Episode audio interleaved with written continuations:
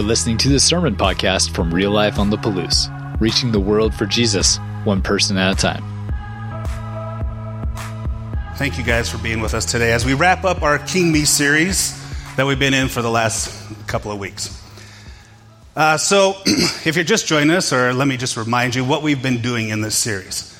We've been looking back at Israel's story, going back to the beginning when God establishes them as a nation. And specifically, we're looking at when they are, are searching for a king, when they are wanting someone to come and be their king, and so that they can be like the rest of the worlds that are, or the rest of the kingdoms around them. And we started this series by looking at what God's original intention was for his people. Like his original intention for them was for him not to just be their God, but also to be their king. He wanted them to live in this kingdom that he was building for them. And he wanted them to, to be good uh, citizens in here, which looked like them being different than all the other nations around them. He wanted them to be a blessing. And all they had to do was hold up their side of the bargain. All they had to do was hold up their side of the covenant that God was making with them. To be different, to live lives that were different from all the other nations that were around them that would be contagious for those people because they would be excited to see who these people are and who their God was. And because of that, they would want to then also be a part of the kingdom that he was establishing and also serve a king like that. But that's not what happened, is it? What we saw happen instead is that Israel chose to do what was right in their own eyes. And what that led to was them finding and serving the other gods that were around them, the nations that were left in the land. They, they just decided to imitate them and follow the, the same gods that they were. And a cycle of livings got spun into existence where they were just doing their own thing. They were doing what they wanted to. And it had consequences, dire consequences, which led to them crying out to God to be rescued. And since they were God's chosen people, He reached out and did rescue them, only for them to once again go back to doing what was right in their own eyes. And the cycle just kept going and going. Eventually, the people of Israel completely rejected God as their king, which brought us to Saul. They asked for their, a, a king. They wanted to be like every other person around. They want to be like just all the other nations. So they said, God, give us a king so we can be like everybody else. And Saul came on the scene. And at first, it seemed like Saul was the perfect choice, right? Remember when Josh talked about him a couple weeks ago? He was tall, taller than everybody else, and handsome. He was the prototypical king, big and mighty, perfect person to go out and fight their battles. And he did okay. Like at, in the beginning, he had God's blessing, he had God's spirit upon him, but he could, he just struggled to live in full obedience to God. He struggled to not do things his own way. And he would get nervous when things didn't happen in his time frame, and then he would go and do his own thing, which led to God removing his blessing, removing his spirit from Saul. And God anointed another, a young shepherd boy from Bethlehem named David. And last week, Josh talked about David, and we saw that he was not the prototypical choice for a king. Right? He was the youngest of a large family. But the thing that set David apart was his heart. The texts throughout that section of text in 1st and 2nd Samuel, and then even in the rest of the text, describes David as having a heart after God's. Now, having this heart did not mean that he lived perfectly. We saw that he failed, and he failed at some epic levels. But what set him apart, what made his heart like God's, was how he responded in those failures. Because his responses reflected who God is. And as we saw, like, because of this, God did God, he was one of God's favorites. Like, God did not remove his spirit from him like he did with Saul. Instead, he makes him a promise. And I want to start our time before we get into our last king reading about that promise. So if you have your Bibles, you can come over with me to 2 Samuel chapter 7. This is uh, starting in verse 11. Actually, the last half of verse 11. Here's what it says. Says, The Lord declares to you that the Lord himself will establish a house for you. When your days are over and you rest with your ancestors, I will raise up your offspring to succeed you. Your own flesh and blood, I will establish his kingdom. He is the one who will build a house for my name, and I will establish the throne of his kingdom forever.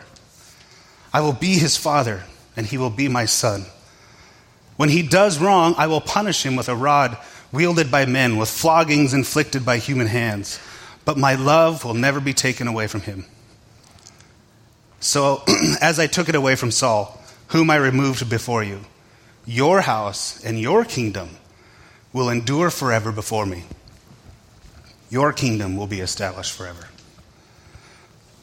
This is the promise. And today we are going to talk about one of those offspring of David that succeeds him his son Solomon. Someone that we will see seems to be the fulfillment of this promise that God is making to David this day. Now, Solomon's rule, as you can see by this, our timeline here again, lasts about 40 years. All right, and you notice at the end of his rule, something strange happens. Our timeline splits, which we will talk about towards the end of today. But Solomon's start to his reign, his kingship, started very much like his father's did, with a little bit of drama. But rather than being a battle between houses, two houses, this was a battle within their own house. And one of David's other sons, Solomon's half brother, decides that he is going to make himself king secretly. And this is even before David is dead. But this uprising is squashed, and Solomon is anointed king. So Solomon, the son of David and Bathsheba, becomes the next king of Israel. And yes, that is the same Bathsheba from last week in David's life. The one that was his motivation to murder another man so that he could have her. But this is Solomon's reign. The next time we see Solomon in the text, we see him worshiping God. He's at one of the high places in, the, in Israel. Now you got to remember at this time there is no temple. So they didn't have a central place to go and worship. So they had these different spots along the, the, the area, the, the nation that they would go to and offer their sacrifices. And so Solomon goes up there after he's been anointed king and he gives this big, extravagant offering to God. And one night, as he falls asleep, God shows up to him and says to him, Ask of me anything that you want anything that you want. Can you imagine the God of the universe coming to you in a dream and just saying, There are infinite possibilities. Whatever you want, just ask of it. What would you ask for? Let's look at what Solomon asked for. In 1 Kings chapter 3, we get to read what Solomon asked for. Verse 7. Now, Lord my God, you have made your servant king in place of my father David, but I am only a little child and do not know how to carry out my duties. Your servant is here among the people you have chosen, a great people, too numerous to count or number. So give your servant a discerning heart to govern your people and to distinguish between right and wrong. For who is able to govern this great people of yours? God, give me wisdom to be a good king. And this request pleases the Lord. It pleases him so much because Solomon didn't do what so many others could have or would have. He didn't ask for, for power, for money, for influence, for a vengeance against his enemies. He asked for wisdom.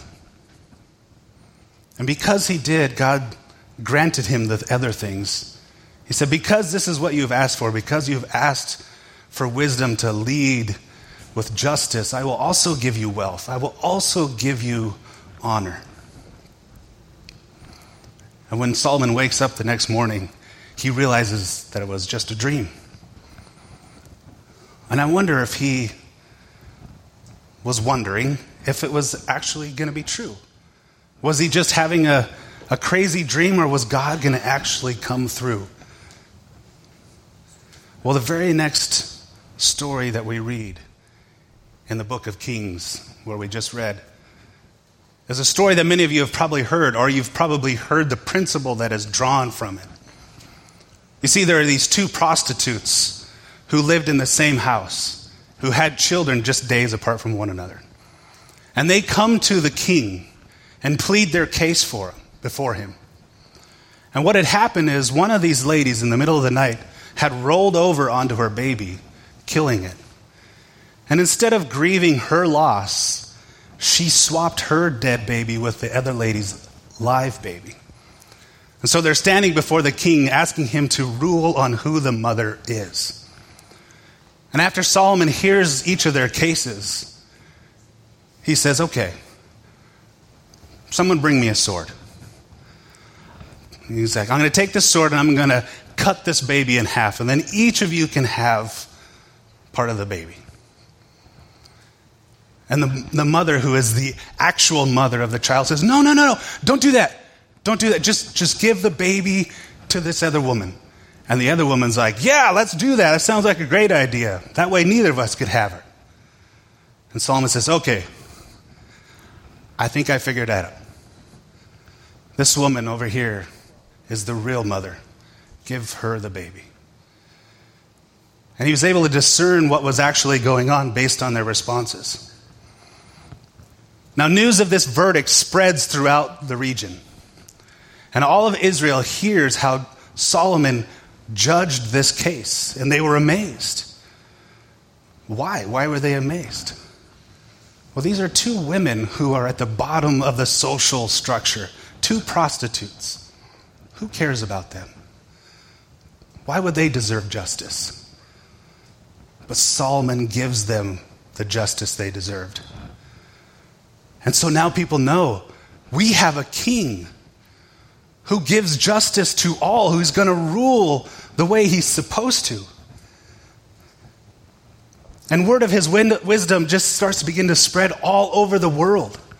Here's what Kings says a little later on about Solomon's wisdom, chapter 4, verse 29. It says this God gave Solomon wisdom and very great insight and a breadth of understanding as measureless as the sand on the seashore.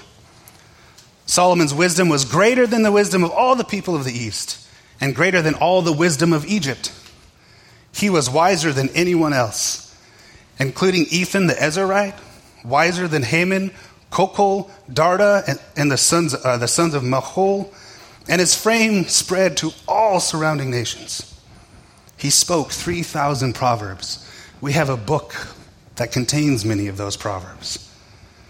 And he sent, uh, in his songs numbered a thousand and five. He was a musician, just like his dad.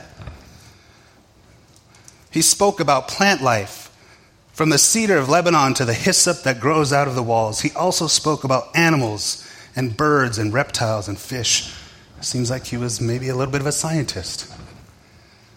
From all nations, people came to listen to Solomon's wisdom sent by all the kings of the world who had heard of this wisdom. Solomon had become kind of a big deal. And it wasn't just Solomon becoming a big deal because of the wisdom, it was also the nation of Israel. The nation of Israel also got to take part and be blessed because of this. The nation began to explode. And Solomon, the, uh, the area that Solomon was in charge of, that he reigned over, grew from this little tiny area that uh, is right there, right uh, by the Dead Sea, up into the Galilee. It grew all the way up to the Euphrates. Solomon's reign and his influence, because of this gift of God, was expanding. and the people of Israel were experiencing peace for the first time in decades. Everything that God had promised Solomon was coming true. It was coming true because this is what it is supposed to look like for someone who is obeying God's commands and living the way he's supposed to. And this is the kingdom that Solomon was reigning over. And it seems like everything is perfect. It seems like everything is just as it needs to be. There's peace in the land. People have everything that they need. There's a temple in Jerusalem, a central place for everyone to come and worship God. God's very presence lives in this temple. And they are being a blessing to those around them. And they have a king who rules with wisdom and justice. And he must be obeying God because otherwise, why would all this good stuff be happening? But even as perfect as it all seemed, there is something amiss with Solomon's reign. I mean, God has obviously blessed Solomon and all that is going on with, with wisdom and wealth and influence but there is something lurking under the surface. If you know much about Solomon, you know he's really known for three things, right? Wisdom, having a lot of money, and what's the third thing? A boatload of wives. 700 wives, 300 concubines a thousand wives. This is a stat that I cannot even begin to comprehend the logistics of. But it's, as I was working through this, I had a story that came back to mind for me, though. A memory from my deployment to overseas. Uh, there was one day, my squad is out, and we're just doing regular patrols. And we're right, right along this, this ditch, this canal on this dirt road between two villages. And we decide to stop and do a quick tactical checkpoint. And so we're just stopping cars as they're coming through, looking over things, making things, everything's good. Uh, eventually, this car pulls up, and we have the driver step out, and we have him do what we always do with, with drivers. We have him start opening all the doors, and he pops the hood we ask him to pop the trunk, and he pops the trunk, and we see this two sheep. It's hard to see, but there there's two sheep in this dude's trunk. This is not what we expected to find. And so we're all very curious. So I grab our interpreter and I go over to the gentleman because I want to know what in the heck is going on. I'm like, sir, what is, what's with the sheep and what are you doing in this village over here? He's like, oh, I'm, I'm heading over here to visit my wife and spend a couple of days with her. I got some supplies, the sheep for her and stuff. And I'm like, visit your Do you not live here with your wife? He's like, no. I live in this village over here with my other wife. I'm like, oh. And now we're really confused. We got sheep in the trunk, two wives, separate cities. We're like, what is going on? Like, why do you not live in the same city as your wives? He's like, well, they, they hate each other. They can't stand to be with each other. Wife number one was not a big fan of adding wife number two.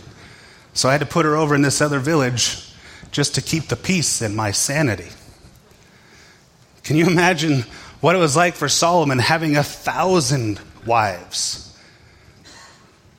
Like, I can barely be a good husband to one. I got to, adding an additional one, let alone a thousand, like, I, no, thank you, I'm not interested. But how Solomon's wives got along was not the issue, was it? There was something deeper at work. There was something far more sinister happening with his wives. Something that was not just damaging to Solomon, but damaging to his relationship with God and all, inevitably damaging to the country. We turn over to 1 Kings chapter 11. We can read about that. starting in verse 1. King Solomon, however, loved many foreign women besides Pharaoh's daughter Moabites, Ammonites, Edomites, Sidonians, and Hittites. They were from nations about which the Lord had told the Israelites, You must not intermarry with them, because they will surely turn your hearts after their gods. Nevertheless, Solomon held fast to them in love. He had 700 wives of royal birth and 300 concubines, and his wives led him astray. As Solomon grew old, his wives turned his heart after other gods, and his heart was not fully devoted to the Lord his God as, his, as the heart of his, David his father had been. He followed Ashtoreth, the goddess of the Sidonians, and Molech, the detestable god of the Ammonites, the god that asked you to sacrifice your children, to put, put them on top of a, a, a hot idol. And as they just baked on his arms, would slide down into the fire. This is who Solomon is now serving. So Solomon did evil in the eyes of the Lord. He did not follow the Lord completely as David, his father, had done.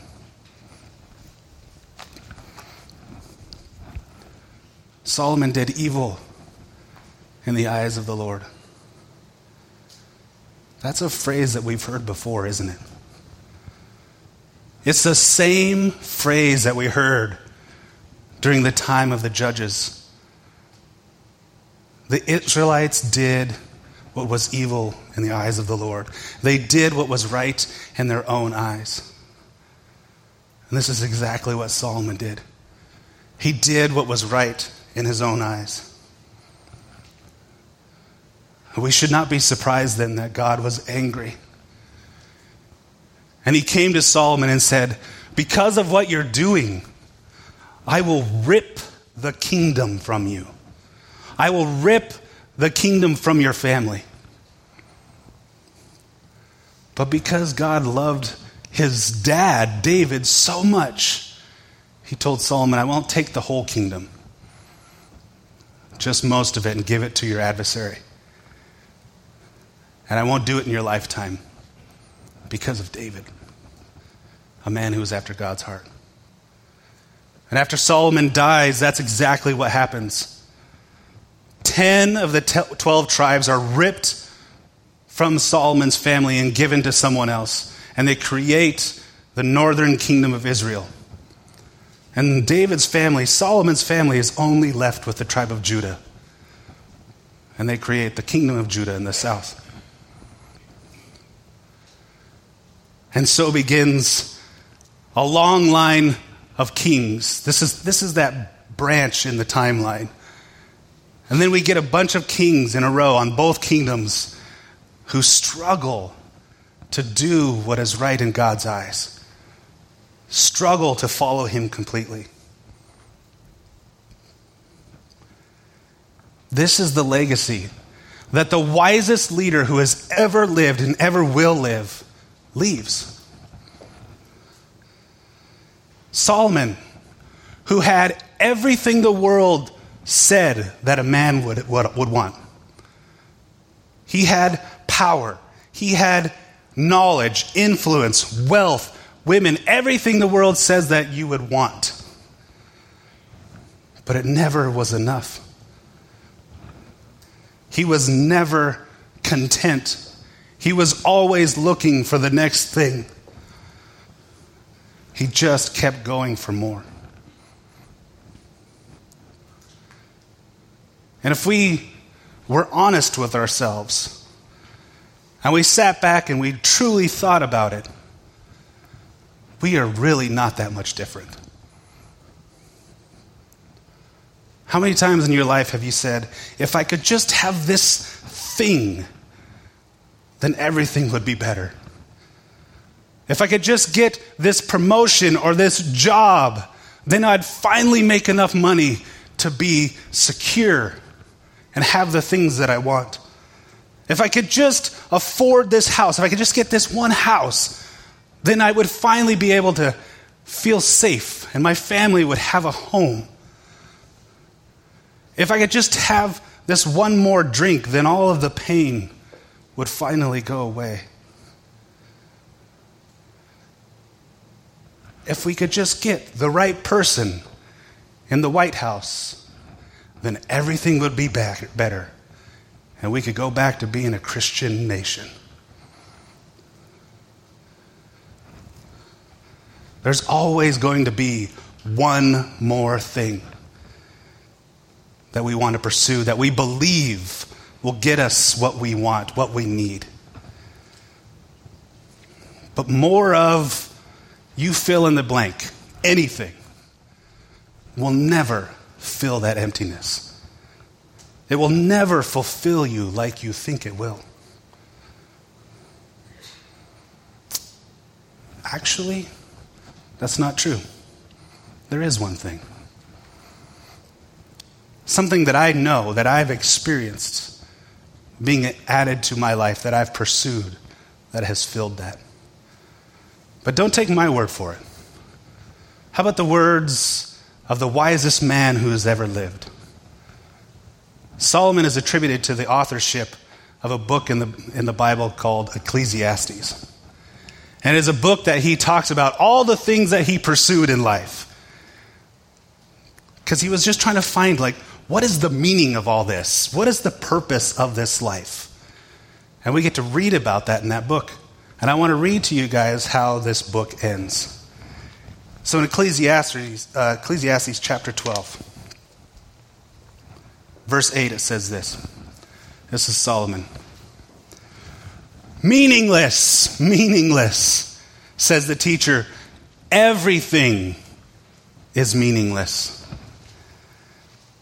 Here's a little inclusion by the, uh, uh, whoever his scribe was. Not only was the teacher wise, but he also imparted knowledge to the people.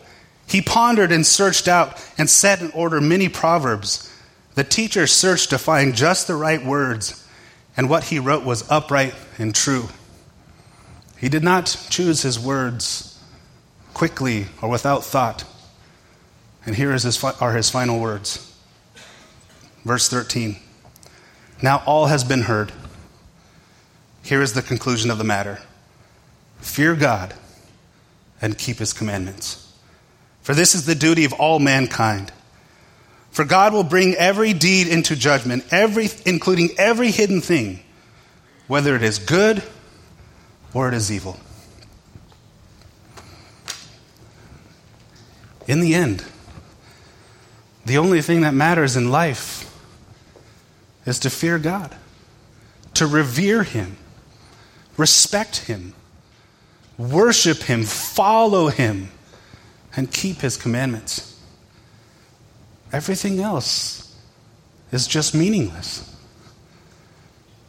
Everything that we saw in these three kings that we've talked about over the last few weeks wasn't enough. We saw Saul, a king who was right in the eyes of man, someone who was tall and handsome, but was only a man of partial obedience. We saw David, a man who was after God's own heart, but struggled in his failures and had great, great personal failures in his life. And we just talked about Solomon, someone who seemed to have it all wisdom, riches, everything that you think you could need. But he was a man that believed all the press he was getting from mankind. And so instead of keeping God's commands, he accumulated more wives, gold, horses. And it led his heart away from God. Each of these kings squandered their gifts and opportunities. And they fell short of leading God's people down the paths of righteousness that they were supposed to. And it will take a far greater king for them to be able to, uh, that, that they have an experience. It'll take a far greater king than any of these mortals to help the people truly, truly escape the cycle of sin that they've been in.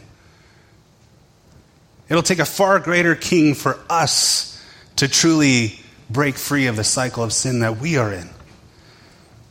It'll take God Himself. And that is exactly what happened. And that is exactly what we get to celebrate this time of year, every year, to remember when God came to earth to establish himself as king. And so, next week, as we start our Advent series, we're going to dive further into that idea of God becoming king and making room for him in our lives as such. At this time, we're going to move towards our time of communion together. Now, if this is your first time with us today, uh, we get the privilege and honor of doing communion, celebrating it each week with, uh, with one another. To celebrate a king who came to earth to establish his kingdom, that we are all invited to be a part of. He is establishing a kingdom that all are invited to be a part of. And He is a king who fought our battles and still fights our battles. And every week when we do this, we remember one of the, the biggest battles that He fought for us a battle against sin and death, and He won. He has given us victory over sin and death. And now it is up to us to walk the path that He calls us to, to, to live differently among the people that we are with. So on the night that He was betrayed, He took the bread and He broke it. He said, This is my body which I give to you. Do this in remembrance of me. Let us remember together. And then after the meal, He took the cup. He says, This is the cup of the new covenant in my blood. Do this in remembrance of me whenever you drink it. Let's remember together our King. Let's pray. Father God, Lord, as always, I am so grateful for your text, for this book that you've given us that tells your story of who you are.